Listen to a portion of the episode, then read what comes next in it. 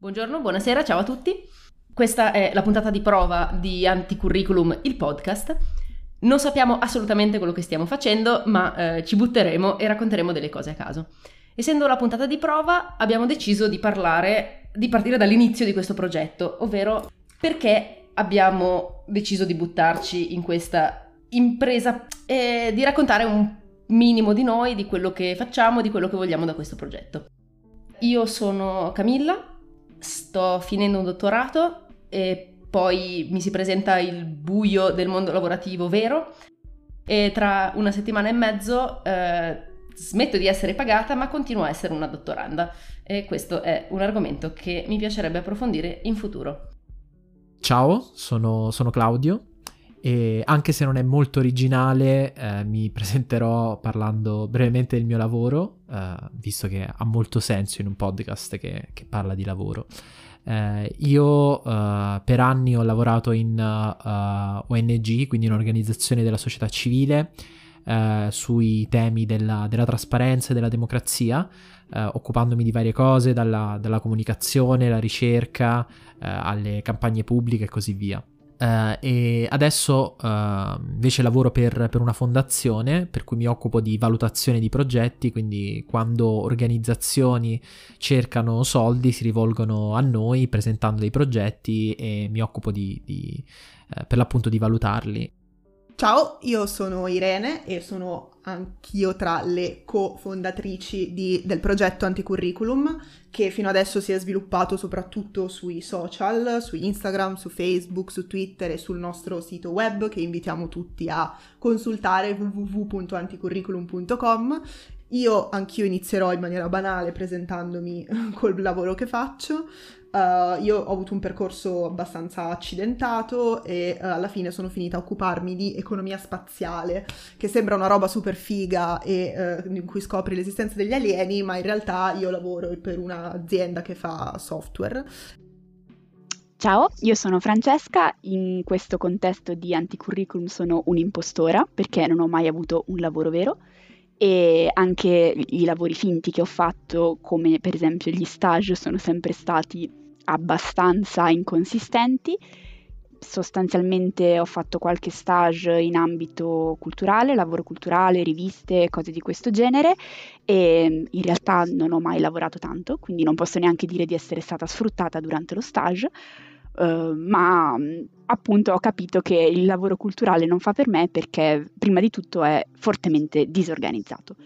Uh, al di là di questo, io adesso sto studiando per l'ennesima volta, cioè sto conseguendo l'ennesimo titolo di studio in un argomento che mi interessa molto, ma che probabilmente non avrà nessuna conseguenza sulla mia occupabilità. Questo progetto nasce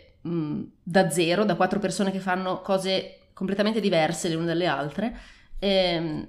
e per cui ci si chiede qual è la sua origine prima. Allora volevo chiedere um, a Francesca come ci siamo conosciuti e come descriverebbe il nostro rapporto lavorativo.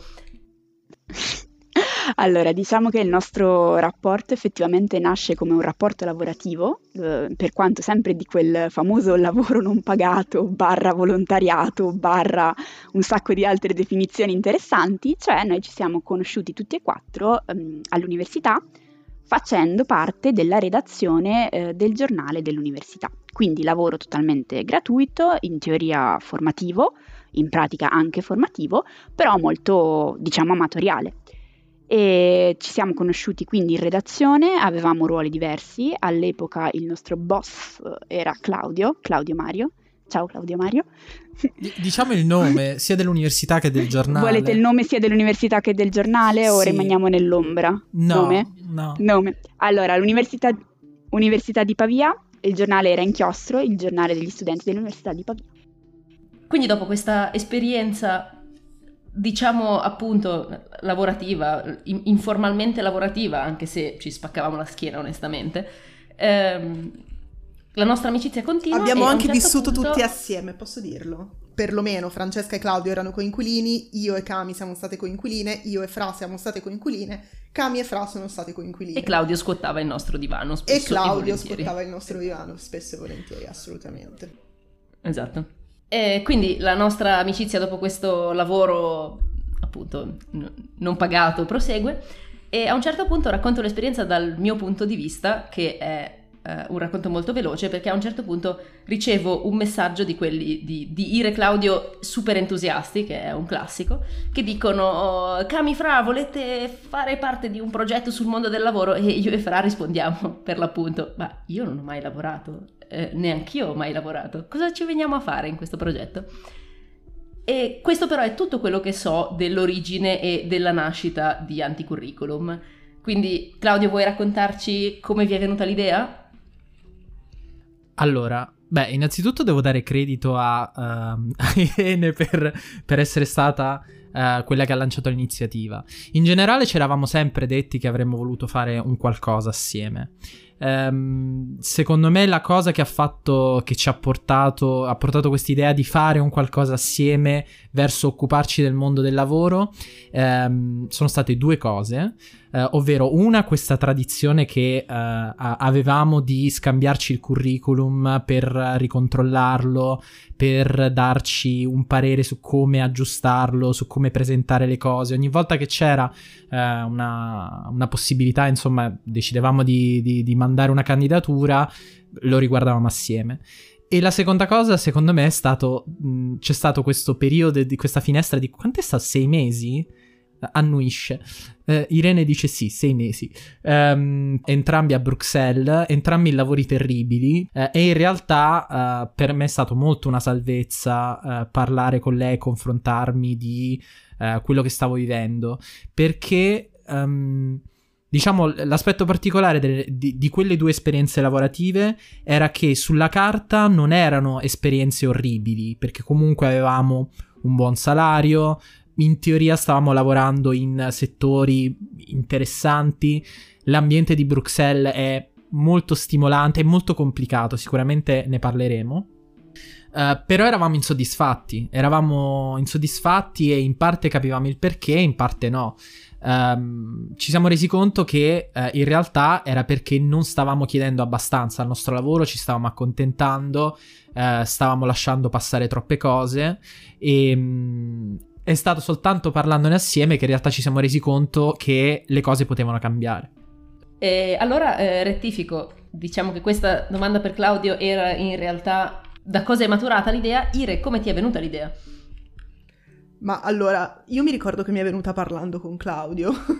per cui è possibile che sia stato un parto, un, una cosa partorita tra me e lui. Uh, no, comunque è, è abbastanza vero quello, quello che diceva, ovvero mh, io personalmente, dopo essermi laureata, sono partita subito per Bruxelles a fare quello che sulla carta era il lavoro fondamentalmente tagliato per i miei studi, perché io appunto mi sono specializzata in economia dello spazio, sono andata a lavorare a Bruxelles nello stesso campo, però continuavo, mi continuavo a, insomma, non ero soddisfatta, non ero contenta di quello che facevo, non mi trovavo bene, non mi piaceva l'ambiente. Allora ho iniziato a interrogarmi su,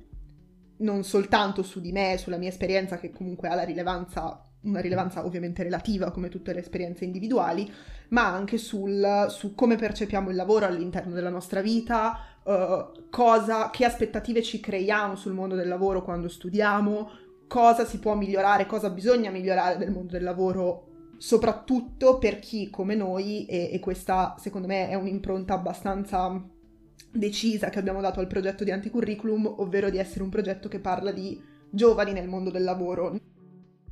Un tema che è stato abbastanza ricorrente sia nel, in tutto il processo preliminare che, che poi ha portato di preparazione di, di Anticurriculum, diciamo, e, ma, ma che è mh, frequente anche nei nostri discorsi adesso, nei, nei temi che decidiamo di trattare, è la narrazione del lavoro, perché eh, le aspettative che noi ci siamo fatti sul mondo del lavoro, appunto quando eravamo pischelletti e ci siamo conosciuti in università, eh, venivano fondamentalmente da una narrazione esterna che ci era, eh, che era portata a noi non soltanto dai media tradizionali, ma anche dal racconto delle altre persone. E per cui, visto e considerato tutto ciò, la mia domanda è questa: ehm, come viene raccontato il mondo del lavoro, cosa non ci piace di come viene raccontato il mondo del lavoro e cosa cerchiamo di fare in Anticurriculum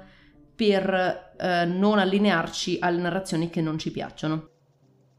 Ma allora, a me non piace ehm, sostanzialmente che si dica sempre che cosa tu, lavoratore, dovresti o potresti dover fare per il tuo lavoro e mai cosa il tuo lavoro dovrebbe fare per te. E, però il punto è perché il mondo del lavoro ci viene sempre presentato come un contesto in cui tu devi fare sacrifici, devi impegnarti più degli altri, devi competere con gli altri, devi dedicarti anima e corpo anche magari a, a un... una mansione che in realtà non ti interessa, non ti appassiona, ma che semplicemente ti sei trovato a dover svolgere perché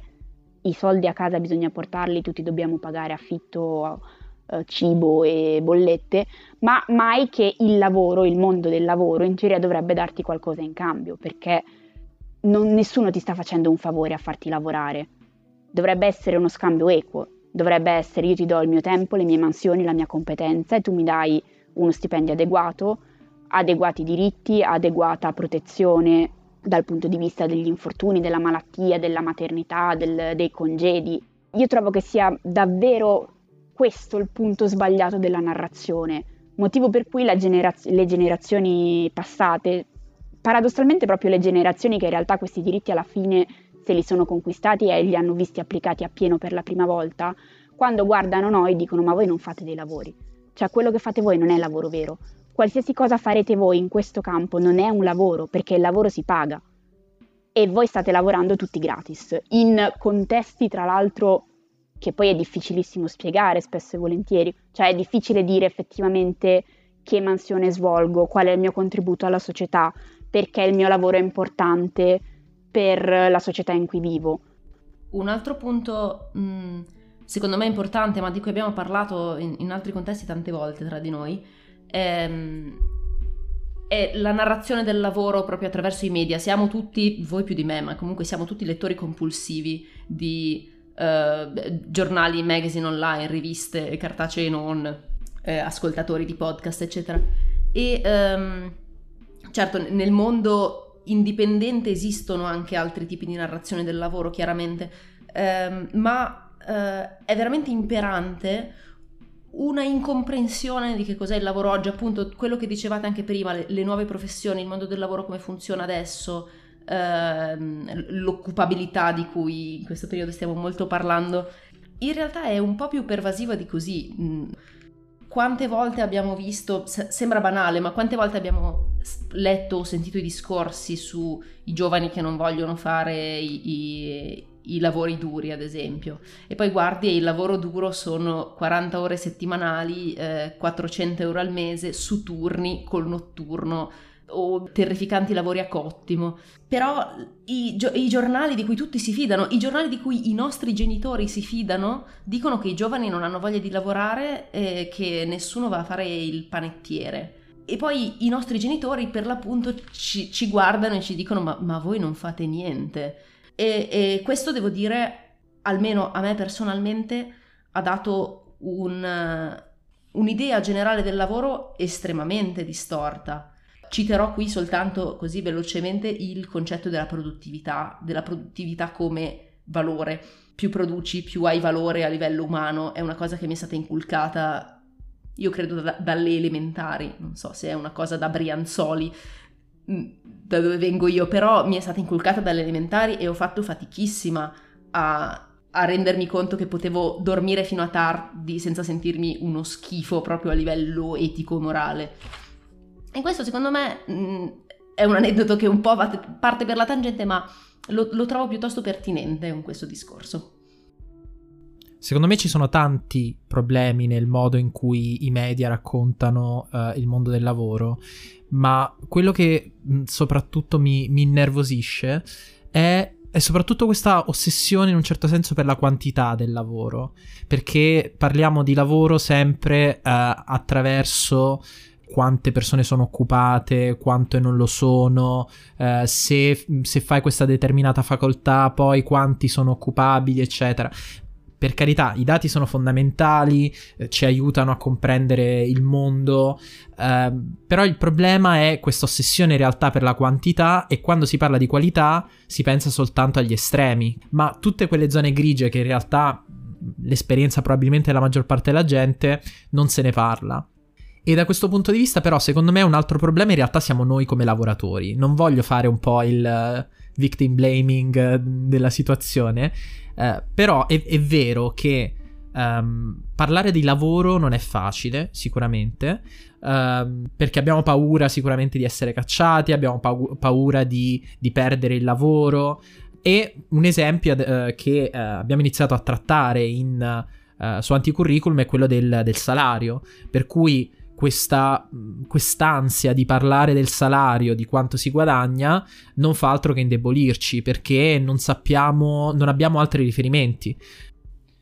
Sì, un'altra, secondo me, sempre tornando alla questione media e un po' per riallacciarmi anche a quello che diceva Cami, il, il problema della narrazione sta sì sicuramente nel paternalismo dei media mainstream, perché l'abbiamo sentita tutti, la Fornero che diceva che i giovani sono troppo chiusi. Uh, ce li ricordiamo tutti gli editoriali del Corriere in cui si diceva che siamo una generazione non abituata a lavorare, quando invece magari è da quando abbiamo diciotto anni che facciamo stage non pagati. Questo appunto non perché siamo noi che non siamo abbastanza uh, bravi o abbastanza combattivi o abbastanza, non lo so, uh, forti nell'opporci a questa situazione, ma semplicemente perché è una situazione che è talmente pervasiva anche nella nostra educazione, anche nella nostra mentalità, che è veramente molto, molto difficile opporsi a questo, a questo tipo di narrazione. Bene, queste erano un sacco di lamentele sul mondo del lavoro, devo dire. Ehm, c'è un altro fatto che mi colpisce molto di Anticurriculum guardando indietro, e, e cioè che Anticurriculum è nato nel duemiladiciannove, ha il, l'idea ha ormai un anno, forse un anno giusto, e il mondo del lavoro aveva i suoi problemi a fine duemiladiciannove, però mh, winter was coming e non lo sapevamo veramente. Il, i problemi del mondo del lavoro adesso, eh, diciamo, vabbè, come in tutto, si sono esacerbati i problemi del lavoro di prima e se ne sono creati di nuovi, e anche il nostro sguardo su tanti temi, eh, abbiamo ancora i Google Drive condivisi con i primi progetti, i primi temi che volevamo trattare, il nostro sguardo su molti temi è cambiato in maniera piuttosto radicale. La domanda che volevo farvi è: com'è cambiato il mondo da quando abbiamo pensato Anticurriculum e com'è cambiato Anticurriculum da quando abbiamo pensato Anticurriculum? La cosa interessante secondo me è che anche a livello di narrazione abbiamo assistito proprio a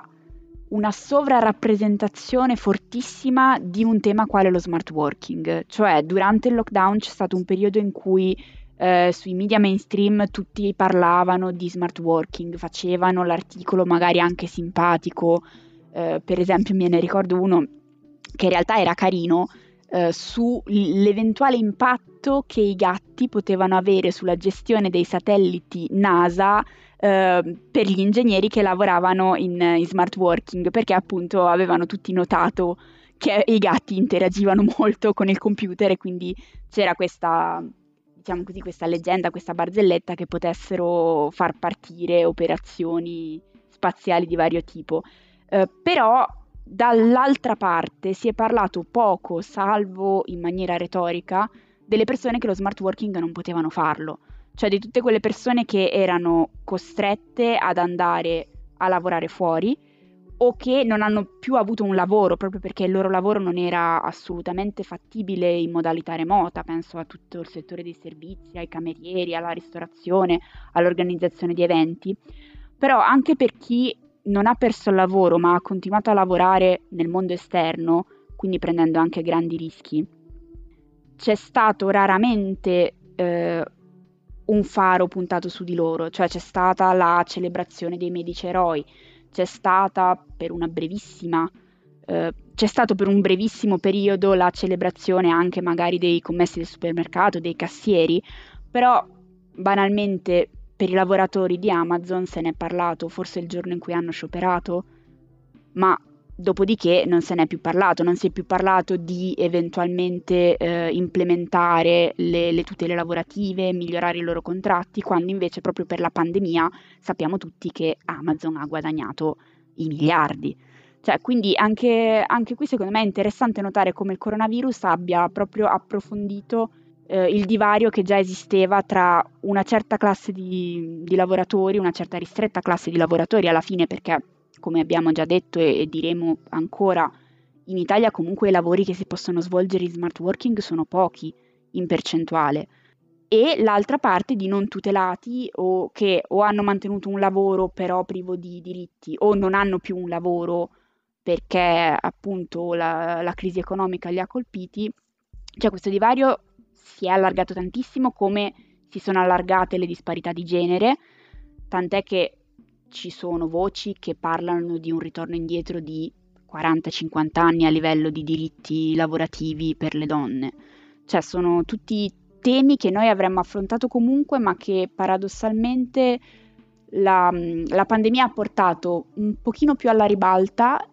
e ha aggravato tantissimo, cioè ha molto più aggravato che messo sotto i riflettori in realtà.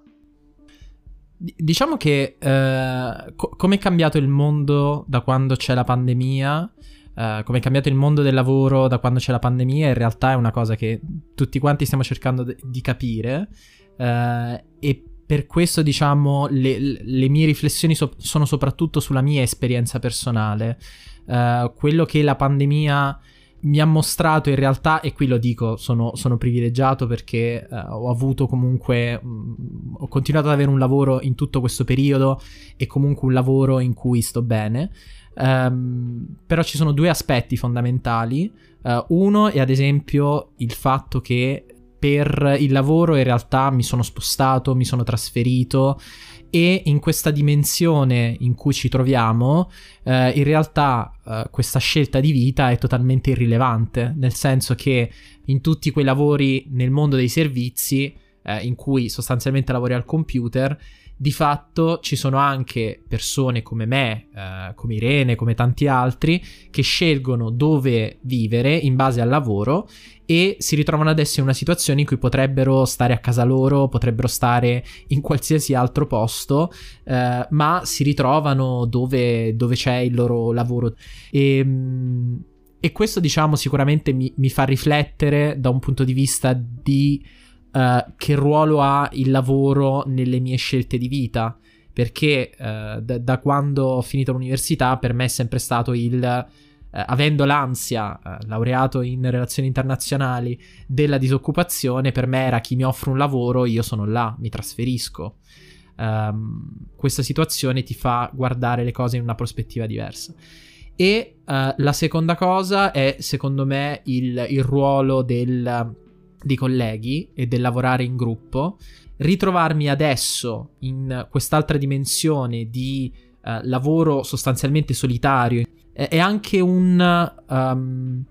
uh, un processo di, di diverso di gestire i rapporti umani, e anche il capire il ruolo che hanno eh, le persone con cui lavori nella tua vita, perché per l'appunto, per dire, essendomi trasferito in varie città Uh, per lavoro, uh, spesso i colleghi sono stati un, un riferimento, quindi adesso vederli in questa nuova prospettiva è un, un'esperienza diversa. Eh, aggiungerò una cosa su quello che diceva Claudio, eh, come esperienza personale su, sugli spazi di lavoro. Eh, io mi sono trovata eh, negli ultimi anni a, a lavorare, insomma, lavorare, studiare, non si capisce mai cosa siamo noi dottorandi, ma io dico e rivendico lavorare.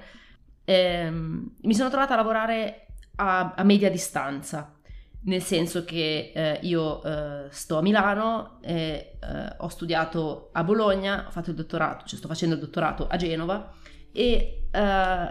mi ricordo il primo anno eh, seguivo dei corsi a Bologna due giorni alla settimana, dormendo su divani degli amici. Eh, dovevo andare a Genova tutte le settimane per, per corsi, seminari, incontri. E eh, mi è capitato una volta di eh, andare a Genova, stare lì una notte, prendere un eh, treno la mattina tipo alle cinque, che, che è un, un trenino sfigatissimo che arriva a Bologna, eh, andare a parlare con un professore, uscire dal suo ufficio mezz'ora dopo con una risposta tipo sì,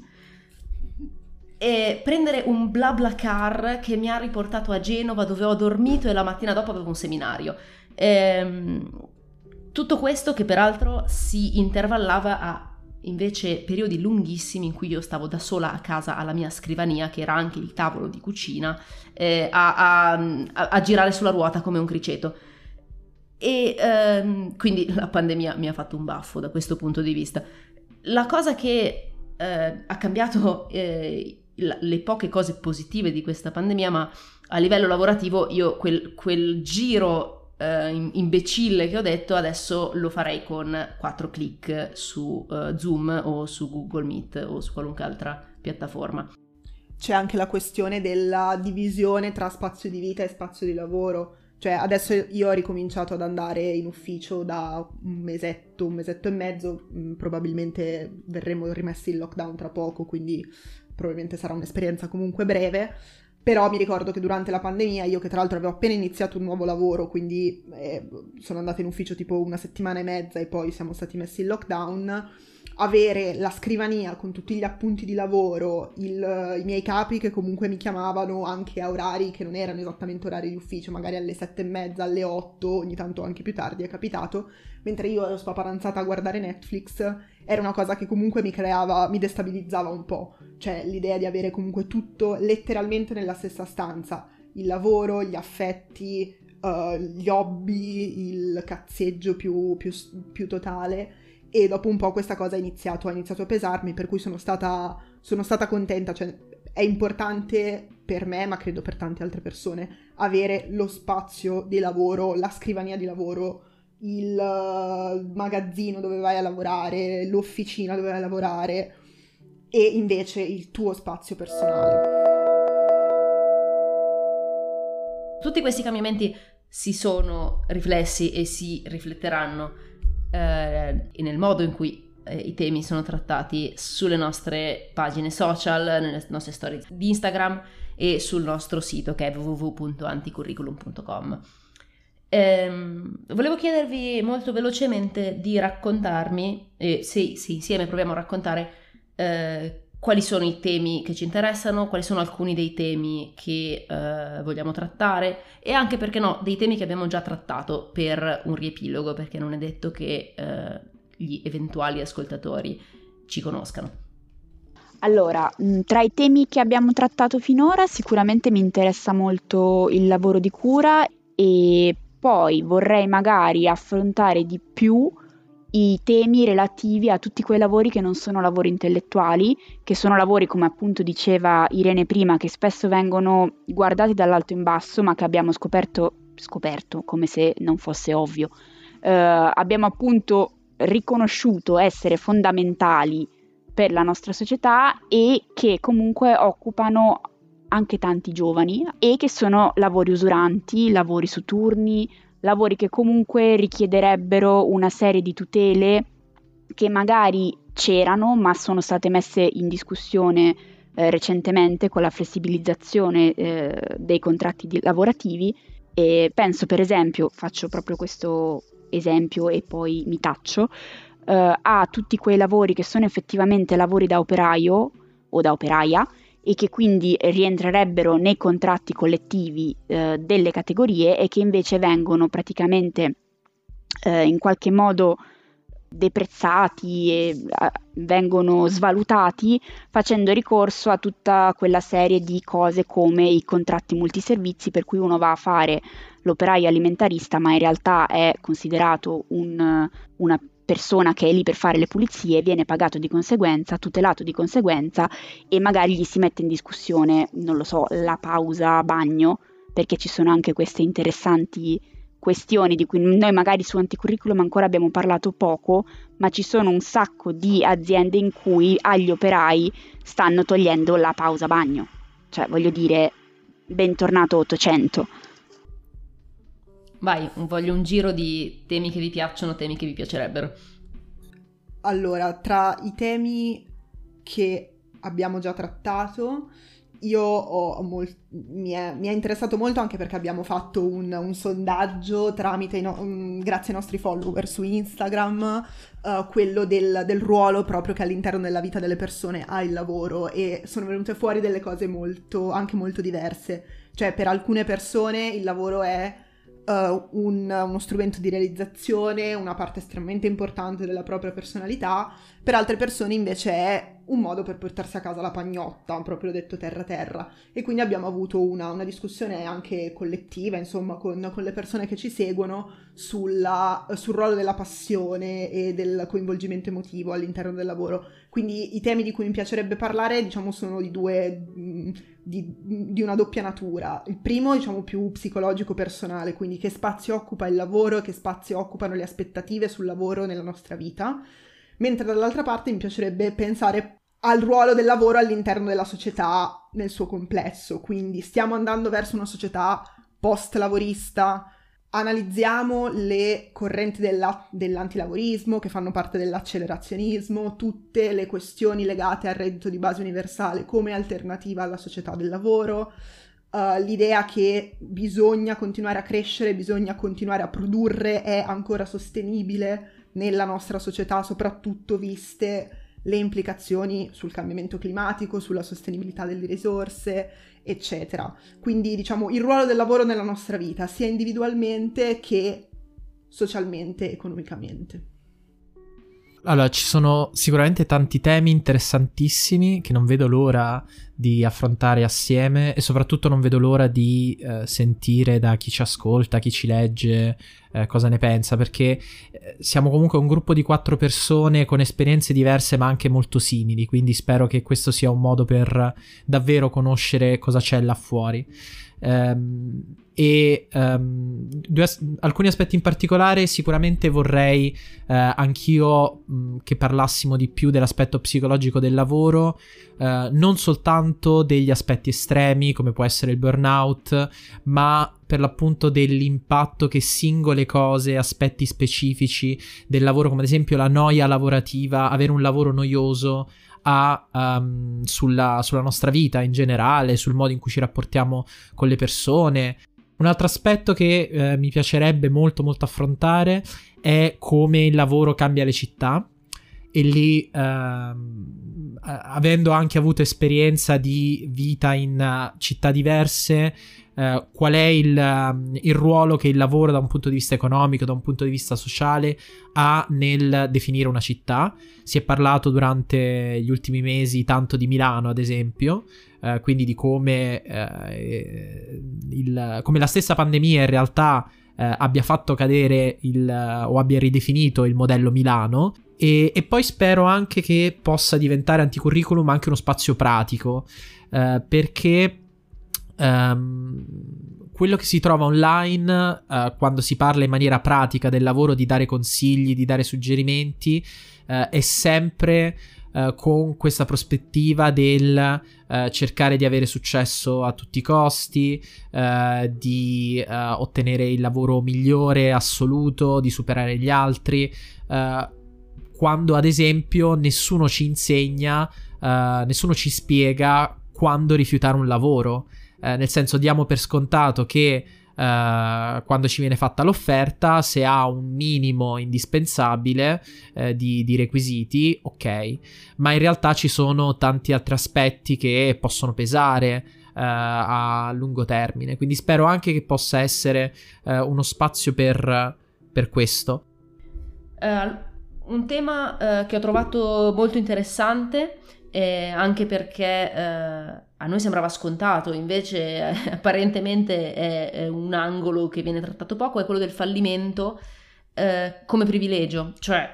sul privilegio di fallire. Eh, e eh, è importante riconoscere anche eh, i privilegi propri o altrui eh, nell'ambito lavorativo. Eh, a tal proposito, un tema che, di cui abbiamo parlato e di cui vorrei parlare di più anche in futuro sono eh, è il tema eh, dei diritti, appunto, dei diritti delle minoranze, de, dei, dei diritti delle donne, delle persone non binarie, delle, delle minoranze L G B T sul lavoro, ehm, e sempre in tema di movimenti globali e grandi fenomeni, ehm, il, la questione climatica, chiaramente, come la questione climatica influisce sul lavoro e come il lavoro influisce sulla questione climatica. Ehm, questi ed altri sono mh, gli argomenti nella nostra cartella delle possibilità, diciamo, i nostri, gli argomenti eh, futuri che ci piacerebbe trattare,